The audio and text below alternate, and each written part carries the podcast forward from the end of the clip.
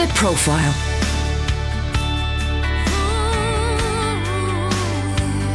You're listening to Premier Christian Radio.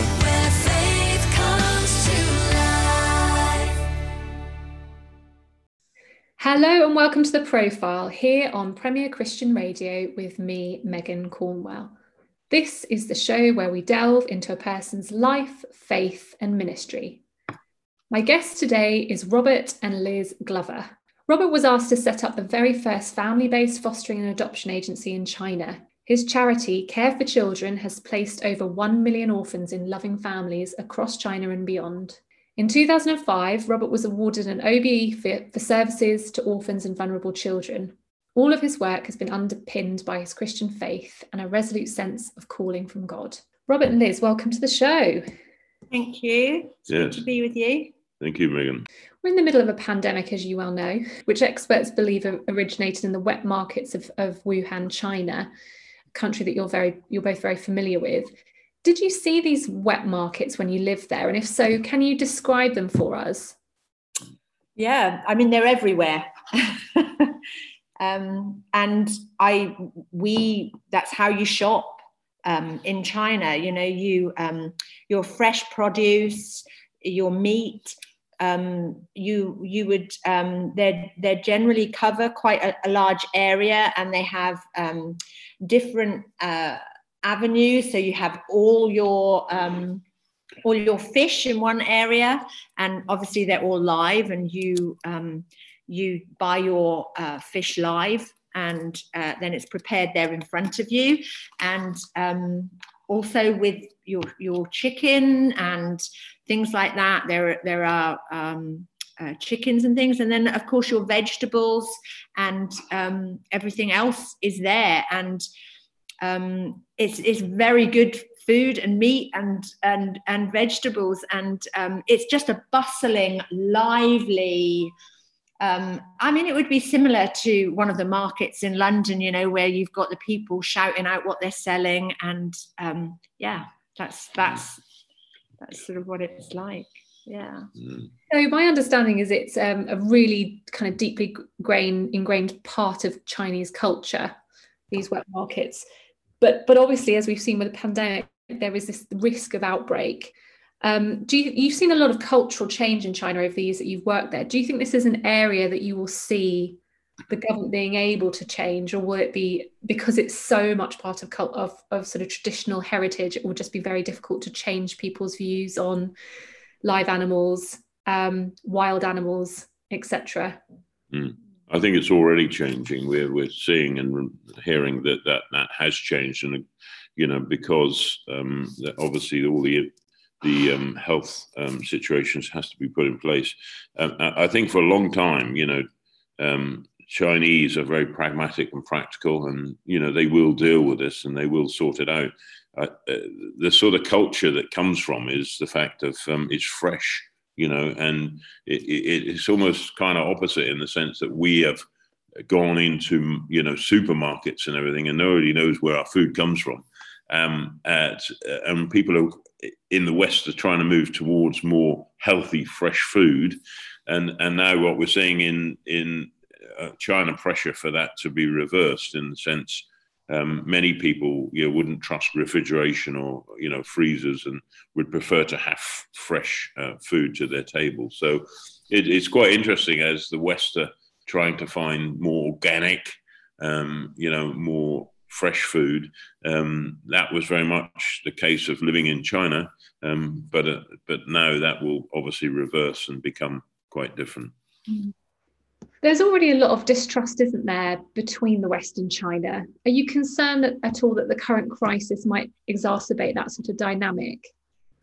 I don't think so. I mean, I think anybody who really knows China knows that um, that's quite superficial. You know, my, our experience of living in China um, is that um, we would read the sometimes the news and um, hear the, the, the reports on TV, and living there is you know you you experience exactly what happens. So you know the people in China are beautiful people. They're amazing, humble. Um, and of course, the Christians are just incredible um, in their faith and their journey. And and so I think you know someone wrote an email to me recently referring to China uh, around some issue between China and America, and I said, well, what is China? You know, there are 50 people in the Chinese government that make up the you know the the party congress, but yeah, there there there are 1.3 billion, 1.4 billion people people that we know that live in the towns and villages are just you know some of the amazing people. And you know for for elizabeth and i living in big city like shanghai with our children we never felt threatened. Um, our girls were, could go out in the evening and never feel unsafe. And so i think there is um, a lot of um, um unspoken um, uh, of the reality of what true life in China is like. Some, some misunderstandings, perhaps. I think it becomes political, doesn't it? And uh, you know, when we were in China, people would would would say, "Do you always carry an umbrella in England?"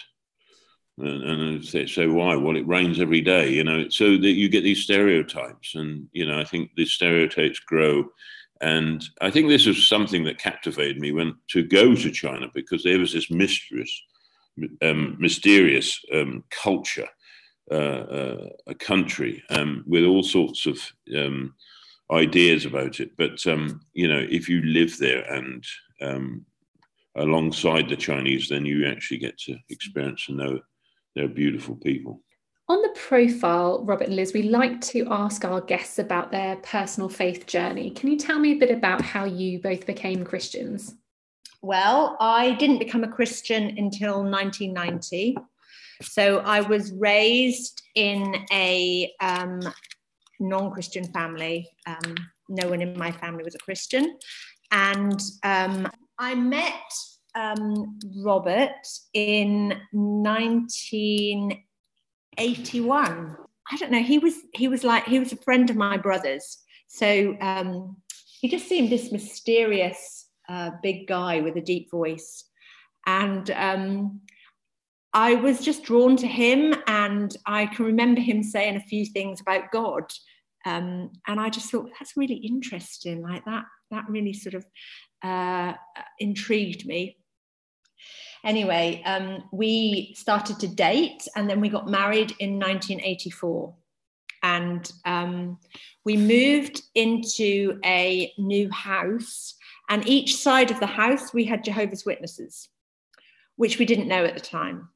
But uh, I, um, I had started to feel, I think, that um, I don't know, life was a little bit disappointing. and so the Jehovah's Witnesses started to give me Bible studies. And I, um, I was interested in those, but I knew Robert was not very happy with that. And we were attending the Church of England church, um, going along to that. And the vicar would say, you know, um, the Jehovah's Witnesses are not okay. You shouldn't be listening to them. And um, the, the Jehovah's Witnesses were saying that the Church of England were hypocrites. Anyway, there was all this controversy going on over my head, and I had started to feel like wake up in the night and and just feel like I don't know, very lost. So it was the day before I was due to go to the Kingdom Hall, and I just said to Jesus, um, I just said to God, you know, if you're real, I know it's all about Jesus. So if you're there, show me and I can remember opening my Bible and reading, remember this above all else. And I thought, oh, my goodness, I found the most important bit in the Bible. And what it said was, no prophetic word came about by the will of man. And I realized at that point um, and I obviously it was Holy Spirit uh, revelation really um, for me at that point. I realised that the Jehovah's Witnesses were were preaching a message that was for them, which is you do want to live on earth forever. So I um, I ran round and spoke to them, and I ran round to the to the vicar and told him as well and that the jehovah's witnesses said that doesn't mean that to us. And the vicar was very excited. And but there was a couple that had been praying for us down the road. They were christians. And i went to them and i said jesus is real and the jehovah's witnesses are wrong. And um, they said praise the lord. So um, I just from that point, I can remember watching the news for the first time that I always say for the first time that evening because I watched it and I could not, I'd never seen good and evil. Suddenly I could see good and evil. It was clear, as clear as day. And I could not get enough of my Bible. I just wanted to read, read, read, read, read. And um, Robert always says he came home to a new wife that mm-hmm. night. Um, so yeah, my conversion was a, an instantaneous, very quick, and um, yeah, I was, I was, I had that sort of um, born again experience, which is precious to me, and yeah, that was me. Thank you, Liz. Was that also the case for you then, Robert? Did you also have a sort of light bulb moment?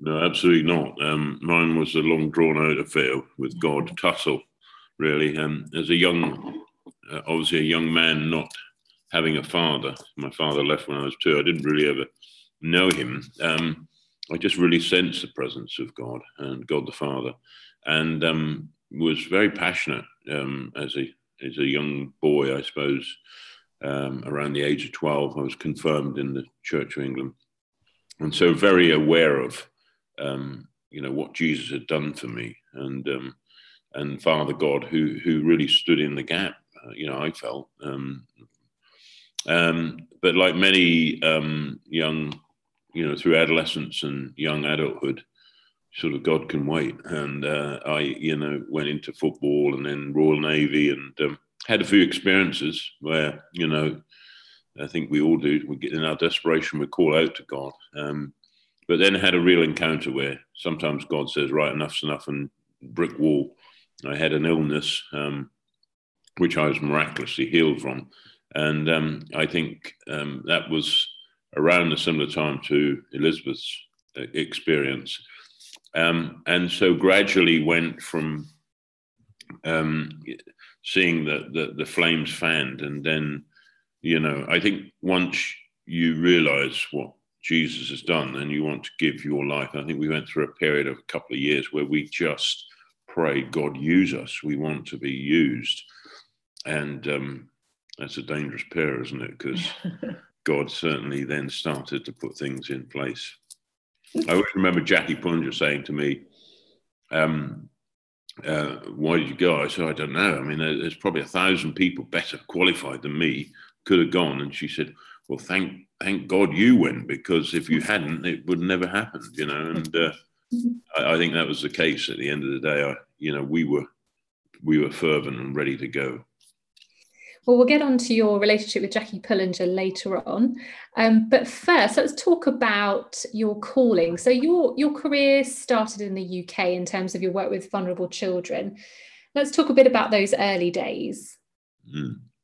So, well, on the back of um, uh, football, uh, which hadn't worked very well, and then the Royal Navy, I, uh, you know, I thought the Royal Navy would be a good opportunity to get out to the, the, the South China Seas. I, even in those days, I had this desire for mysterious country of China. Um, but I ended up in a submarine in the Baltic, and so um, again that sort of came to an early close. And and on return, I got involved in um, um social services. I became a social worker. Um, I was involved in residential care, and then looked uh, into the whole area of family placement, fostering officer. Um, we then went to Guernsey, where I had a, wider uh, task of working with children. But what in all that experience, what I realized was that residential care was not serving children very well, and that actually children need families. I always remember one incident in China. Uh, a bit fast forward. I was speaking on uh, CCTV, um, which is Chinese Central Television, by the way. And uh, the, the, interviewer said, um, you know, we're just about to go live. There's 500 million people watching. Why do children need families? And you know, I don't know if you had the experience, but it just came to me. You know, this wisdom came with, in, from the Holy Spirit, and I just said simply, God made the family for children. And suddenly the studio went deathly quiet. You know, the people looking around. Well, can he say that? Can he say God in and and then someone said yes, and someone yes, yes, and they all agreed. And I think there was this realization that Chinese are very pragmatic and practical. You know, they understood God. They under they do understand who God is, and family life is so rich in China and so part of their culture and their heritage that um, you know it was a simple statement that they were able to digest. Um, and I think that was something in my early stage of social work is that a realization that children really do need families and they need family care. Um, mm. So it became part of my DNA of how do you then look at social reform, childcare social reform? How do you reform, you know, um, the whole infrastructure? Uh, Lord Laming said to me once, Lord um, Herbert has become a very good friend of mine. He said to me once that if the system is not working for the children, then you have to change the system. And I think that's what I was about. I was about that in in in, in the early days in my social work, and, which then was carried forward that experience um, of when God had called me on this journey to China. Tell us about how you went from working in the UK system to working in China. Um, well, um, I, as I say, I had this fascination for China. Um, I just felt that God had put that in my heart from very young age. And um, there were a couple of prophetic words that were given to me. Um, and I remember quite early on in Guernsey, um, uh, a gentleman, Dave Devenish, came to our church and he preached and he came over and prayed with me. And he just said, I sense you are going to be father to as many children as the stars in the sky. And I thought, well, that's um, that's going to be quite an achievement. You know, we got six children, I think, by then, and we were doing Sunday school and children's work, and so you kind of try to deal with it in your subconsciousness and and, and move on.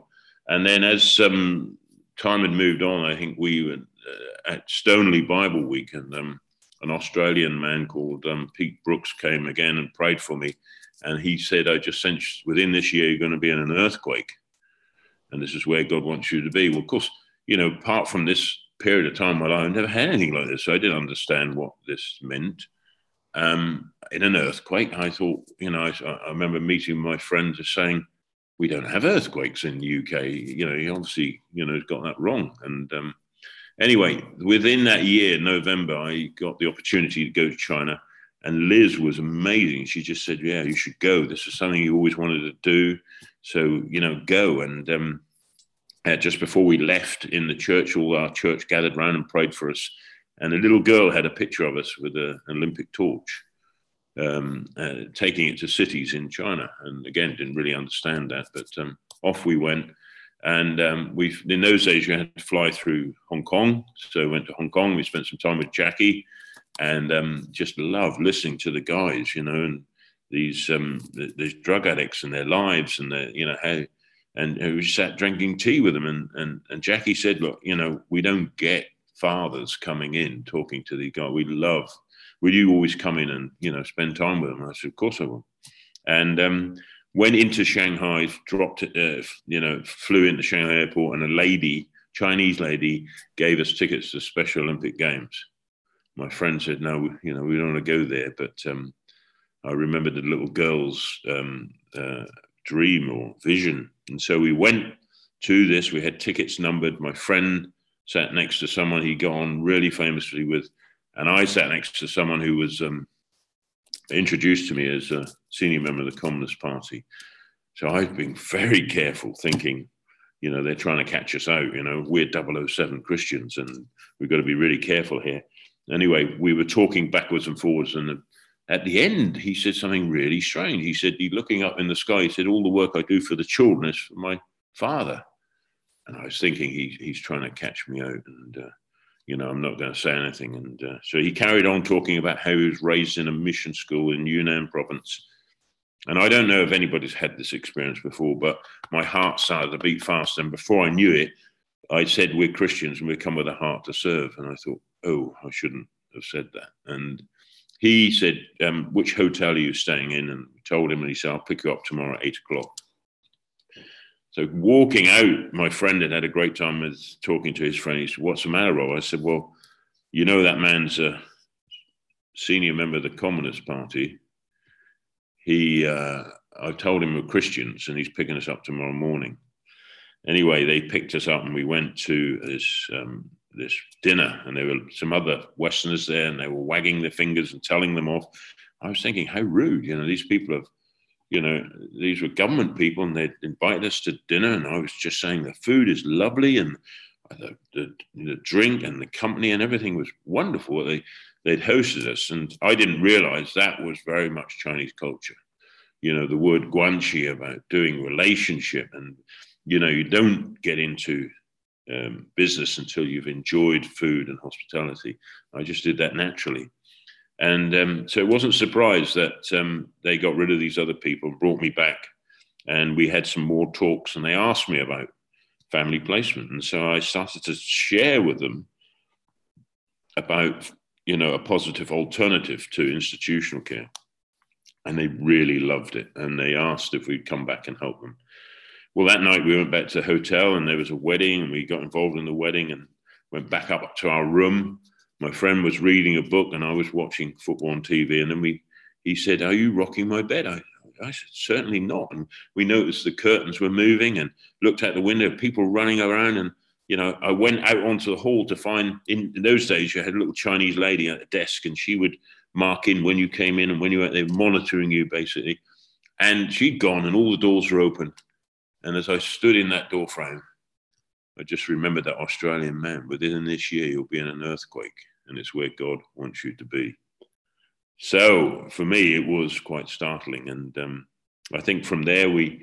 Uh, um, I came back, and when I got back to Guernsey, the phone went, and the Foreign Office wanted me to go to London, and I went and met with people in the Foreign Office, and they've said, "Look, we, are trying to build some relationships between UK uh, and China, and uh, they want you to go as their consultant. If you go, we'll support you. So suddenly, what was this trip of fact finding that turned into something much, much more? Well, that's the end of part one of the profile, brought to you in partnership with Premier Christianity magazine. If you would like a free copy of Premier Christianity, then head over to www.premierchristianity.com forward slash free sample. Join us after the ads to hear more from Robert and Liz Glover. Do you want to stay informed on the best of what's happening in the UK church today? Premier Christianity magazine is for you. The UK's leading Christian magazine is published every month and features interviews with Christian leaders, in depth reporting, reviews, columnists, and loads more. And best of all, you can try it for free. Head to our website now to request the latest edition worth £5.95 completely free of charge. Visit premierchristianity.com forward slash free sample. The Profile.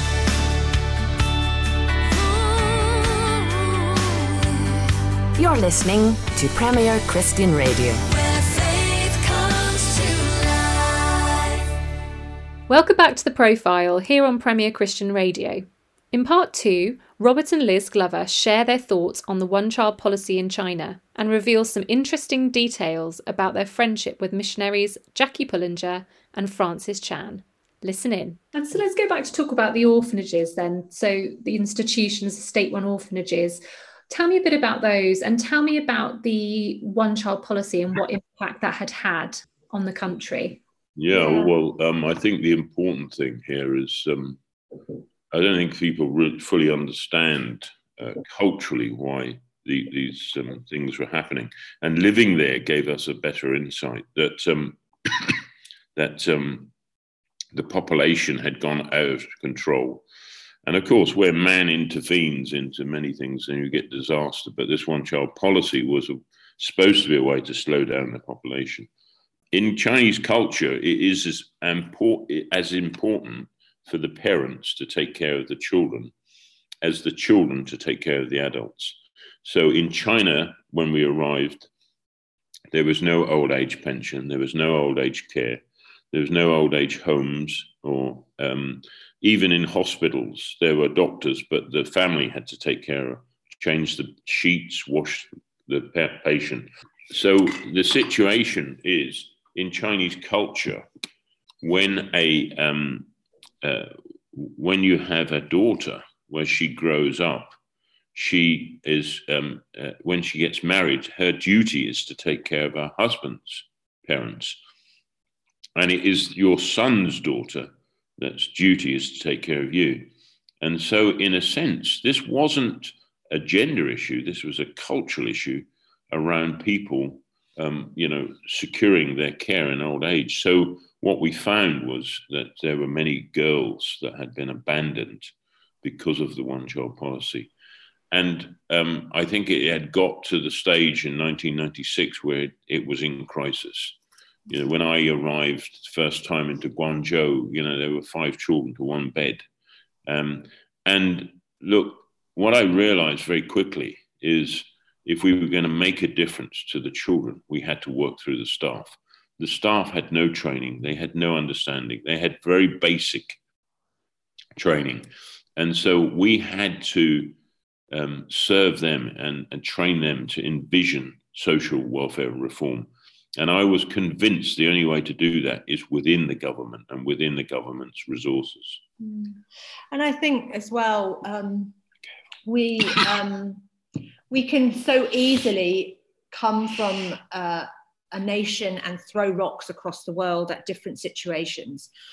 But uh, I think I realised as well that um, you know China and the history of China and through the Cultural Revolution and different aspects of of their history that that any of us who had grown up in similar situations you know if if God had decided to place us in China instead of placing us because of course the bible teaches that, that, where we live and when we're born and when we die is all ordained by god.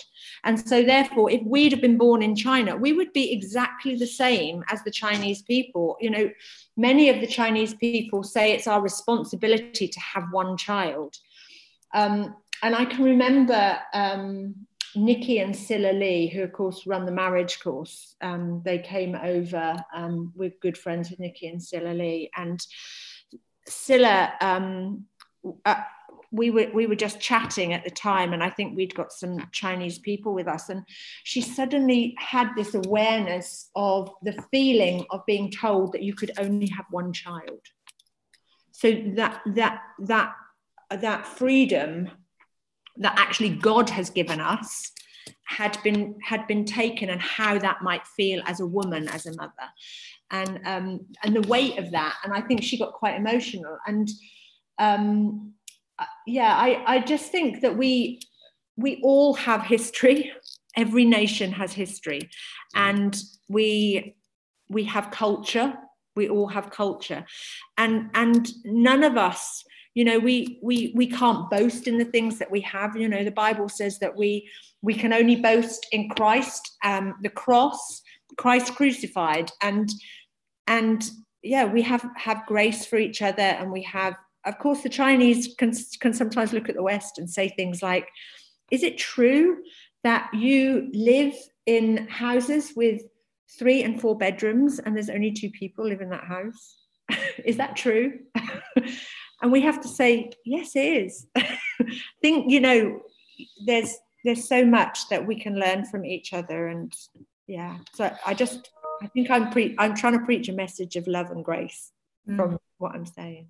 And i think the important thing for us is uh, from from us as an organization our intellectual property was in the sense of working with the government. We had good relationships with the government both nationally and locally. And we wanted to serve and encourage them to look at how they could reform their social welfare through. I always remember I sat down, we, we signed the first deal, and I said, you know, the important thing about Chinese history and culture uh, is, is, is not to lose face. We will never criticize you. We will never show bad pictures about you uh, we will honor you. We want you to be successful. And this was part of building trust, you know, from two different cultures. I said, on, on, the, on the reverse, you have to understand that in the British culture, we have integrity, honesty, and we want to pre- preserve and protect every part of our finances, every penny. And he turned to me and said, Every penny? I said, Every penny. And we shook hands, and that was agreed and in place for the whole 20 years. We, we never went into a place where we would make them lose face and honor.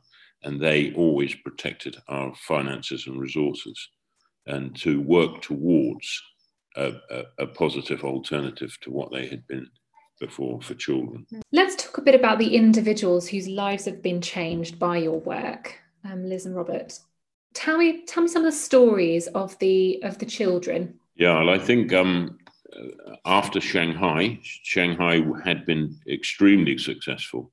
Uh, we had an international independent evaluation by Professor June Thorburn, and um, her in her closing remarks you've got to remember that China had received, China had been receiving probably for a decade all negative responses. She said that this was probably one of the best projects worldwide. And as you can imagine, the pride and the, the, the, the sense of honor in that. And um, so here was something that China was doing well. Shanghai Project had placed 300 children into families, and they, they the, the success rate was, was um, exceptional. And um, following on from there, we went to a um, work in a city on the other side of China, in Chengdu, Sichuan, and um, we were presented with a little baby um, who had a hole in the heart, and they thought she might die. She was skin and bone, and would we place her into a family? And of course, we did, and. Uh, um, they they were amazing. They just uh, uh, loved and nurtured this baby, and I kept in touch from a distance, and eventually went back um, a couple of years later. it was a few years later because she was there in her ballerina um, outfit, and she was doing some moves in the uh, ho- in the hospital um, reception. And everybody was thrilled because now she was quite chubby cheeked and strong and we can do the operation on her heart. And so the, the consultant surgeon took her into do the tests. And I remember him coming out and, you know, lifting his glasses, wiping a tear. And he said, I don't understand it, but there is nothing wrong with her heart. And it made national news. Here was communist China. And the, the headlines were Miracle Baby healed by the love of a mother. And from that point, it seemed to change that everybody across the nation wanted to learn how we can move from orphanages into families in the community. Mm-hmm. So that was a, quite a remarkable uh, story, and it made a huge difference. And um, as we rolled out right across China, the numbers started to grow. Um, but the other thing that um, we had a new minister come in and he wanted to make his mark, so he started to build new orphanages. I was so in despair when all this was going so well, and suddenly this chap had come up with a blue sky project to build new institutions. And I remember going down to Guizhou in southern China and seeing this wonderful building, and the children were all dressed very smartly, and and and the food was remarkable, and the playground looked like uh, Disneyland. It was incredible.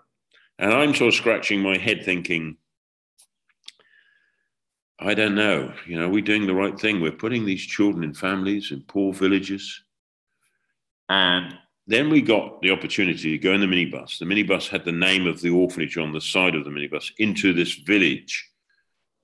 And where, when I got out of the minibus, here was this tiny little boy with a stick trying to hit me. He attacked me from nowhere.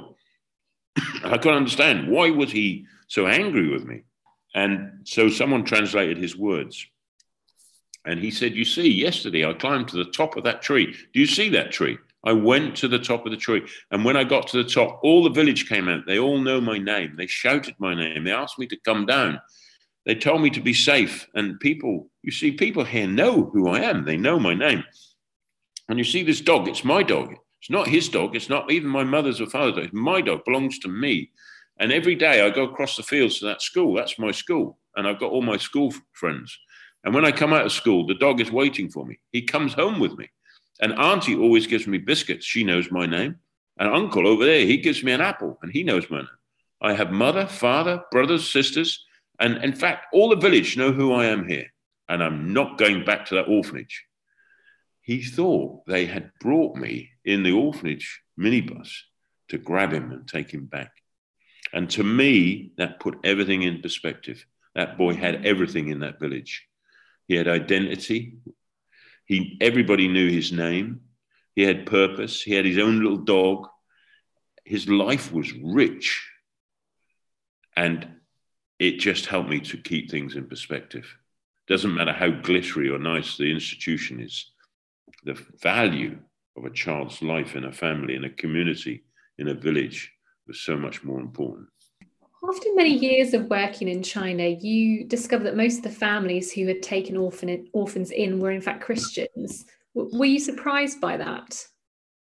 Um, well, I'm not surprised when you think the biggest revival in world history of Christianity is happening in China, as, as we were there. And so um, the good thing was um, it wasn't instigated by me.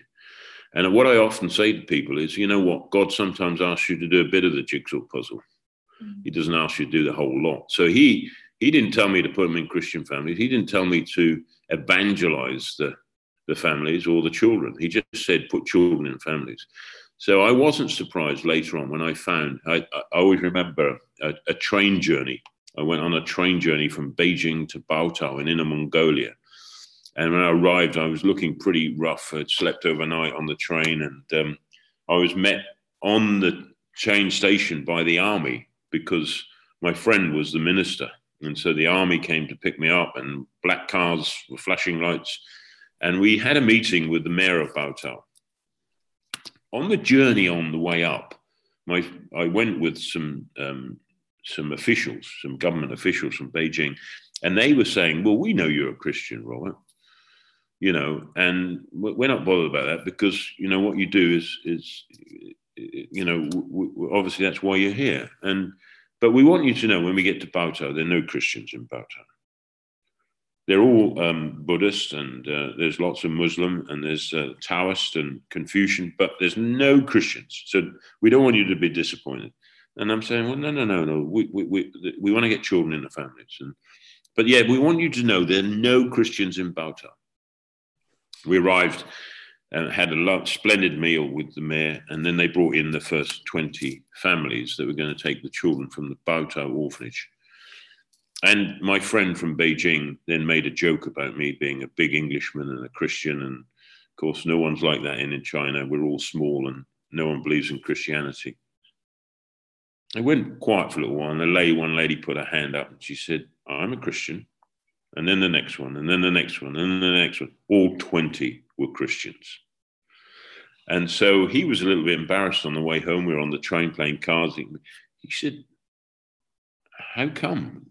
I, we don't know about this. How come they're all Christians? And I said, Well, now is my opportunity. If you really want to know, I can show you this is part of our gospel message. We care for widows and orphans. This is part of our DNA and who we are. This is what we do. And he said, when I get back to Beijing, I'm going to do some research. He was quite a senior official in, in three provinces to find out how many Christians there are doing family placement. And of course, took him a few weeks, but he came back to me and he said, You're not going to believe this, Robert, but there are 80% of the families, 80% of the families are Christian. And uh, I wasn't surprised because of what was happening in China and what had been happening and is still happening in China with Christian growth. But what it did teach me is, uh, you know, as I say again, we sometimes get asked to do a piece of the jigsaw. And when we try to do the whole lot, we take God out of the equation. So if we just do, we're obedient and faithful to what God asks us to do, it allows Him to speak in a much wider way to uh, the nation so let's talk about the church in China. So we hear, we're hearing these amazing stories of revival, the strength of the church, you know, estimates of 60 million Christians.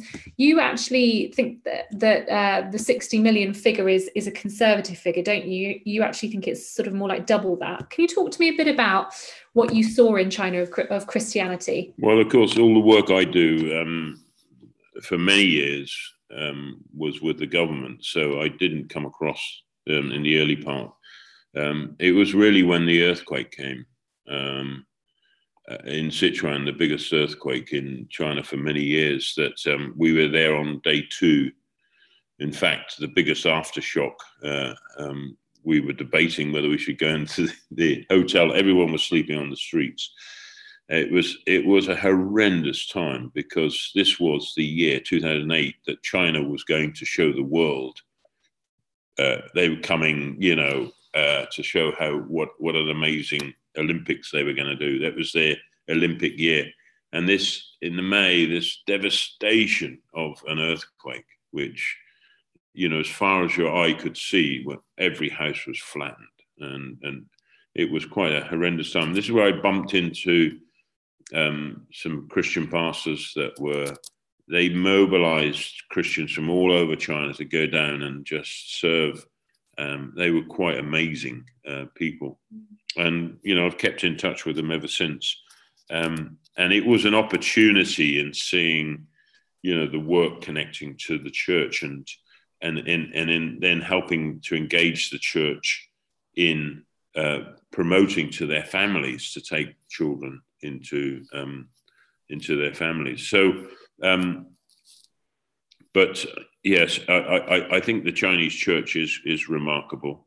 Uh, I, I, think I do think it's over hundred million, um, and you know, from certainly the people I work with and network in China, um, that would be the case. I think the official figure is something um, that in China everything is minimalized um, rather than um, you know going to, to the maximum. So um, yeah, I don't think there's much else I would say there. Mm, I think um, I think generally um, there had been a, a, a, quite a opening up and uh, quite a relaxation and freedom. I think more recently, since we've been out of China, that's changed. And um, often, what happens in Chinese government, even though we talk about um, democracies, they tend to um, have two wings of the party. One is more liberal, one's more conservative, and so they almost overstep each other. And I think this one has become quite um, almost going back to um, some old values. So really pressing down on um, any any faith-based organisations or um, faith-based. Um, so I think there's been a change after many years of opening up, um, where um, you know I think we go back to Hu Jintao talking about harmonious society, everybody working together. Um, Jiang Zemin opening up very, very, you know, um, um, at great speed. Um, and uh, but I think more recently they've had had much more of a tightening up. Mm-hmm. Yeah, we're seeing that, aren't we, with with the Uyghur Muslims as well? Do you have any views on on what's happening there in terms of freedom of? Well, the only thing I wrote in the book is that when I when we were there, um, we were still placing children in that region with the Uyghurs.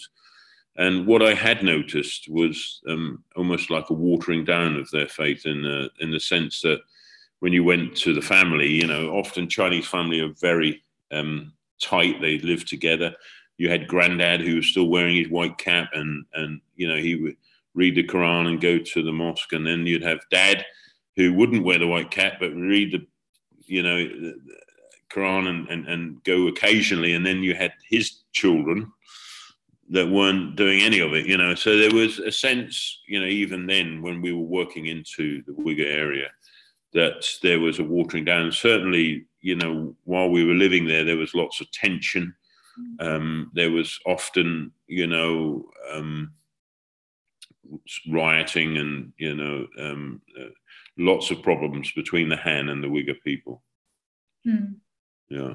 So, you know, from the Chinese point of view, they always felt they were kind of a thorn in their side. And, you know, there were you know, we knew while we were there there were some stabbings in Kunming, and then there was a bomb in somewhere else in China. So it was always in the background of the um, the news that there there was some tensions that were going on. I mean, you used to say, didn't you, that um, the rest of the world always looking at other nations and the threat from externally but China is is always looking. They've got so they've got a fifth of the world's population in one nation, and so they're always looking at what's going on within their nation as to what is creating conflict. I suppose that's in China's history and culture. You know, it's always been an internal struggle. You know, we've had world wars of you know fighting with Germany or you know two world wars and you know conflicts in different places of the world. But it for, for China, it's always an internal struggle of, of maintaining that that um, uh, uni- unity when you've got 1.4 billion people, and and so for for them as a as a government, they're trying to maintain that unity and not have um, have it you know segregated or um, broken down. Mm-hmm. But presumably, the Uyghurs feel that in doing that, their freedoms are being quashed. Their freedom to for their, to have their own faith and their way of life is being quashed. I think anything outside of, um, I, yeah, I, I think anything outside of uh, China and the unity of China through the Communist Party would will feel threatened. In your book, Robert, you talk about your friendship with uh, Jackie Pullinger and Francis Chan. In what ways have those two missionaries influenced you? Um, well, I think Jackie very much in the early stages. You know, we talked about we had to go through Hong Kong. Um, I I just love being around um, not not so much Jackie, but what what she produced. You know, in in in in the old camp and the people. Here were these you know hardened criminals that um, you know many of them with fingers missing and scars and you know tattoos and you know the, the, these the you know from triads. And here they are all together you know jumping and worshiping jesus. And you know and if they didn't dance well enough then she would tell them come on. I always remember saying you dance in the nightclubs you dance in the pubs. Now you dance for jesus. And they were dancing and so it was very radical very radical to see her work and um, i think over the years uh, we just mutually benefit from spending time together it's kind of um, you know, we we I don't talk about what's what's going on with her. She doesn't talk about, but we can talk together and offload and uh, support one another. And um, I think what happened was, um, you may know that um, she was married to John, and when John died, she came up to Shanghai and lived with us for a little while. It's a very short period of time, but you know, we just became very close. We're brothers and sister, and um, is a natural. There's a natural sense uh, uh, of of, of um, understanding of what our callings are and and and how we go about that. And so, yeah, just became naturally over the years. I can't say it was a you know condensed time, but over the years we became really good friends and, and support. She's been a fantastic support to us. And then Francis sort of came out of the blue. You know, I think Francis was very keen on working out what was going on in China and said, "Can I come with you around China?" And um, I remember um, he said, "I don't want to go. I don't want to preach. I don't want anybody to know I'm there.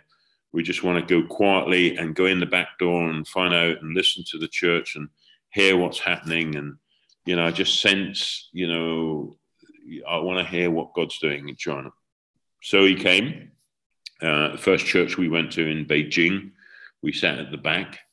It was quite funny. Uh, it was big church. packed, big church, massive church. And um, we sat at the back, but word had got out. There was uh, an American, famous American pastor. And um, at the end of the service, all these young teenagers came running to back, ran past Francis, and he's giving me the eye, you know, and uh, came to me, surrounded me, and they said, um, "Will you sign your book for us?" And I said, "Well, I haven't written a book." And they said, "Yes, you have. Purpose-driven life." They thought I was Rick Warren. you do look a bit like him, actually. Now that you say it. Yeah. So you imagine the rest of the trip, Francis was like, "Come on, Rick," you know. and, um, we spent actually we spent time in Shanghai in Wuhan next because that's where a lot of my connections are in Wuhan, um, and then down uh, in Chengdu, and then we finished in in in Yunnan. I said to him, "Look, we've been to a few churches. Would you like to go to one of the villages in Yunnan where uh, 70 families, they're they're ethnic minority family, all they're all Christian in this family. They've taken these about 100 children, disabled children. And so we went there, and he was blown away. He said, "This is why God sent me. Nothing to do with the church. This is it. This is it. These are these people are amazing." I, he said, "I don't think I've ever met such a group of people as these." And uh, if you ever have a chance to see the village, he speaks. It's a it's a video about this village. Uh, CBN call it City on a Hill um, these and and like he says, you know, when we wake up in the morning, we I think about myself. I clean my teeth. I want to get. These people are just waking up every day and attending to the needs of these children, and it blew his mind. It, it really did. That that apparently, I think three generations ago, there was an English missionary went in this village. He he didn't ever. He, I think he saw one person saved, which was the grandfather. The grandfather led the the the father to the Lord. He then led a small group, and then the next guy led the whole village. And so I said, "Are they all Christians in the village?" Oh, he said, "We've got a couple back from the university, and we, we they need a bit more discipling and mentoring." the, the whole village were just amazing, and you know we stayed friends ever since. And he he interestingly he um, decided he was going to move to Hong Kong. He found out the the community and the building that they would be working from. And um, he did a little video from when he arrived in Hong Kong because he, before he left San Francisco, there was a box on top of his um, wardrobe, and he found a picture of his mother. His mother died in, in childbirth with him, and she was ministering in the same building in the same community. And it was almost like God had taken him back to where his mother had ministered as a as a young teenage woman. So um, fascinating. So yeah, I, we just we just really get on well with them. And um, um, it's a it's yeah it's. I think we we we're kingdom builders. I think you know understanding that there's you know we've got to build a kingdom is is is important, and so there are those links really. Mm-hmm. So, in terms of your plans for the future, then with um, Care for Children, what's what what's on on the horizon in 2021 and, and beyond for you? So, um, with China, we feel they're doing a really good job, and so um, it, interestingly, it was hard to get into China. Nobody wanted us. Now it's hard to get out. Everybody doesn't want, don't want us to leave. so, um, what we're doing is we're keeping an office in Beijing. We've digitalized all our material so it can be used. And um, uh, China's such an influence and got us such a great model that we want to keep our relationship with that, that we can introduce to other countries. We're working in Thailand, right across um, Thailand, and in Vietnam. And at the moment, we're looking at um, the, the Cambodian government. We're interested in what we were doing. We took them up to Shanghai, uh, Shanghai and they saw the work and it was like a light switch went on. And they are now really keen for this to happen in Cambodia. Cambodia is, is a, a, a huge challenge in the sense that the government hasn't taken responsibility. It's, it's left child welfare to the NGO world. So it's been unregulated, un, um.